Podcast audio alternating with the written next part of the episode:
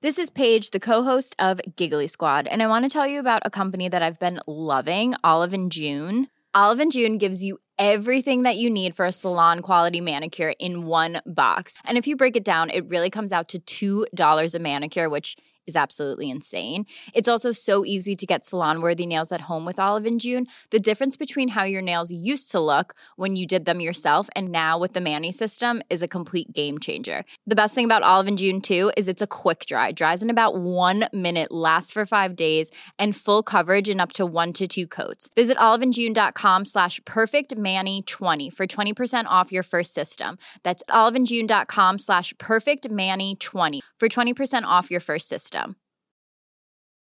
Quality sleep is essential. That's why the Sleep Number Smart Bed is designed for your ever evolving sleep needs. Need a bed that's firmer or softer on either side? Helps you sleep at a comfortable temperature? Sleep Number Smart Beds let you individualize your comfort so you sleep better together. JD Power ranks Sleep Number number 1 in customer satisfaction with mattresses purchased in-store. And now, save 50% on the Sleep Number limited edition Smart Bed for a limited time. For JD Power 2023 award information, visit jdpower.com/awards. Only at a Sleep Number store or sleepnumber.com.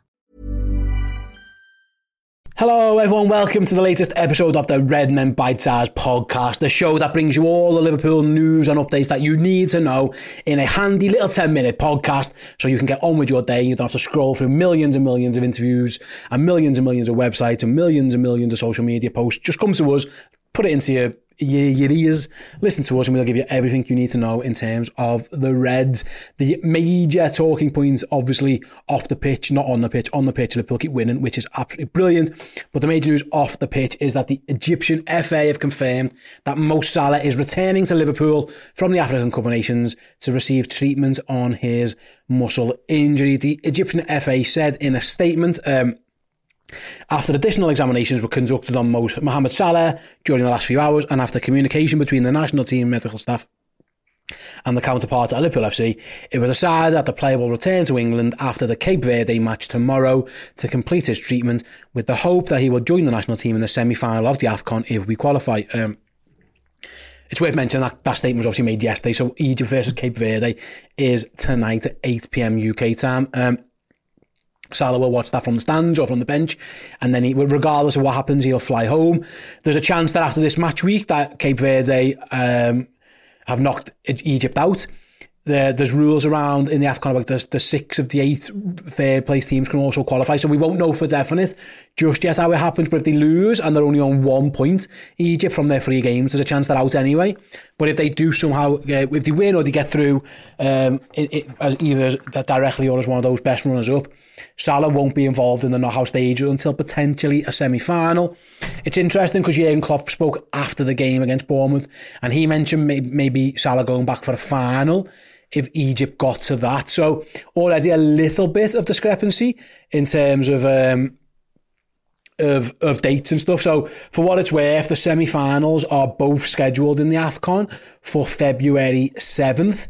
Uh, the final is scheduled for February eleventh. Um, so already you're looking at Salah being out for a couple of weeks uh, at the minimum. So what's that? You you we're on twenty second of Feb now, so you're you're looking at uh, what almost three weeks perhaps until that final, just give or take. Um, we, we'll wait and see how, how it all pans out. There's a chance, like I say, he doesn't, he doesn't have to go back. Egypt don't get that far, but it'll be interesting if they do get to the semis. Um, who makes the final decision on whether Salah is fit enough to play? Goes back. Is it England? Is it Liverpool? Is it Egypt? Is it Salah himself? But who knows? We might never get there. But what we do know is that Salah, regardless of what happens, he's going to be out for a while. Um, it looks like Egypt expect them to be back, like say, for the 7th of February, which is interesting, really, because, say, for example, Egypt are knocked out by that stage, um, and there's a, there's a very good chance they are. They have not been particularly impressive in the AFCON, and of course, they've lost Mo Salah.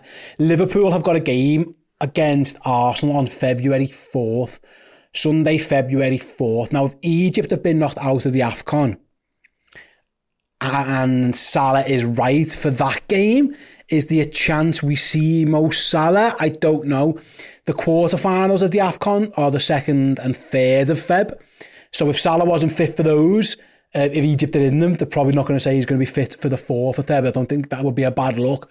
But if they do get knocked out, um, maybe in the groups or the round of 16, the round of 16 games uh, play anywhere from the 27th to the 30th. Listen, there's an outside chance if Salah's back fit that he could be around for that Arsenal game. Um, but he, yeah, it's, it's touch and go. But whatever, either way, it looks like by Brentford on the 17th of February, Salah will be back regardless, and we'll keep climbing. But yeah, Egypt have let him fly home to get treatment. Um, speaking of hamstring issues, we also saw Curtis Jones go off in the second half of the 4 0 win at Bournemouth yesterday.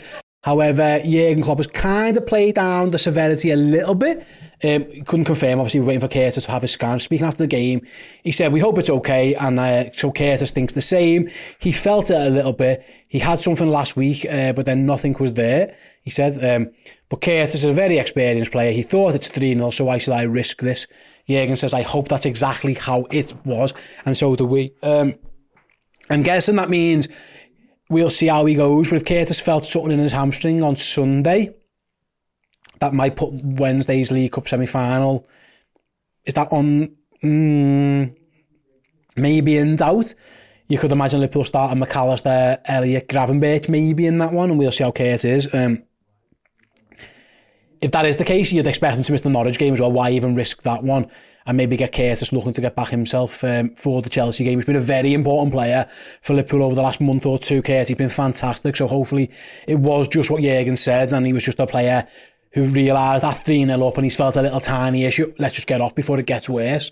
Um, obviously Bobby Clark came on and obviously Bobby might get a chance against Norwich in particular to start. Um, but thankfully Jurgen didn't seem too worried. We'll wait for more confirmation. I'm sure he'll mention more uh, the press conference. Uh, well, it might, it might actually be Pep Lijnders who does the pep the, the press conference, not the Pep conference, uh, the press conference ahead of Fulham. Um, but yeah, just want to keep an eye on with um, with Curtis Jones there.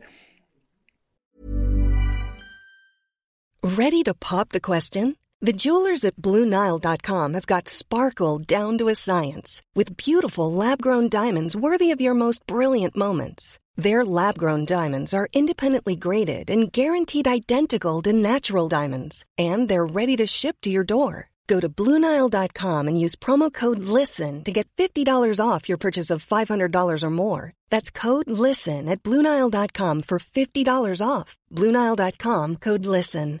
Hey, it's Danny Pellegrino from Everything Iconic. Ready to upgrade your style game without blowing your budget? Check out Quince. They've got all the good stuff shirts and polos, activewear, and fine leather goods, all at 50 to 80% less than other high end brands. And the best part?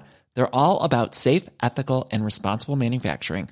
Get that luxury vibe without the luxury price tag. Hit up quince.com slash upgrade for free shipping and 365 day returns on your next order. That's quince.com slash upgrade. One size fits all seemed like a good idea for clothes. Nice dress. Uh, it's a it's a t-shirt. Until you tried it on.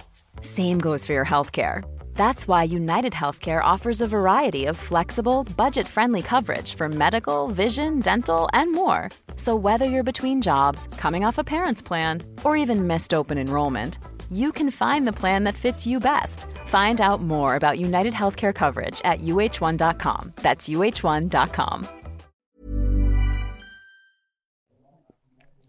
And finally, uh, maybe not as much news, but definitely a, talking point that I want to bring up. So Keith Hackett, for those of you who aren't aware Keith Hackett, he's a former FIFA referee. He used to be the, the boss of the PGMOL back in the day as well. Uh, you might see him on some of these TV shows where they get ex-refs involved and stuff like that. Well, he says on Twitter, the PGMOL must investigate why there was no VAR intervention on the challenge by Kluivert. It should have resulted in a red card. The referee should have seen it and VAR should have acted. It was poor decision making, yes.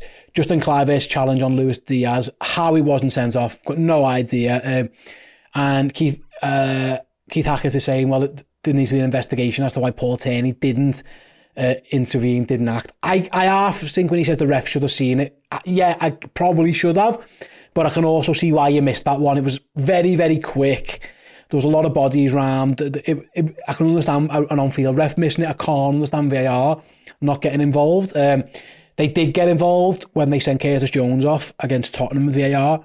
a very similar type of challenge. I actually think Kluivert was probably a bit worse. Um, so why Paul Tierney on VAR hasn't decided to get involved now? The, the, the stats suggest that Paul Tierney, when he referees Liverpool, isn't good.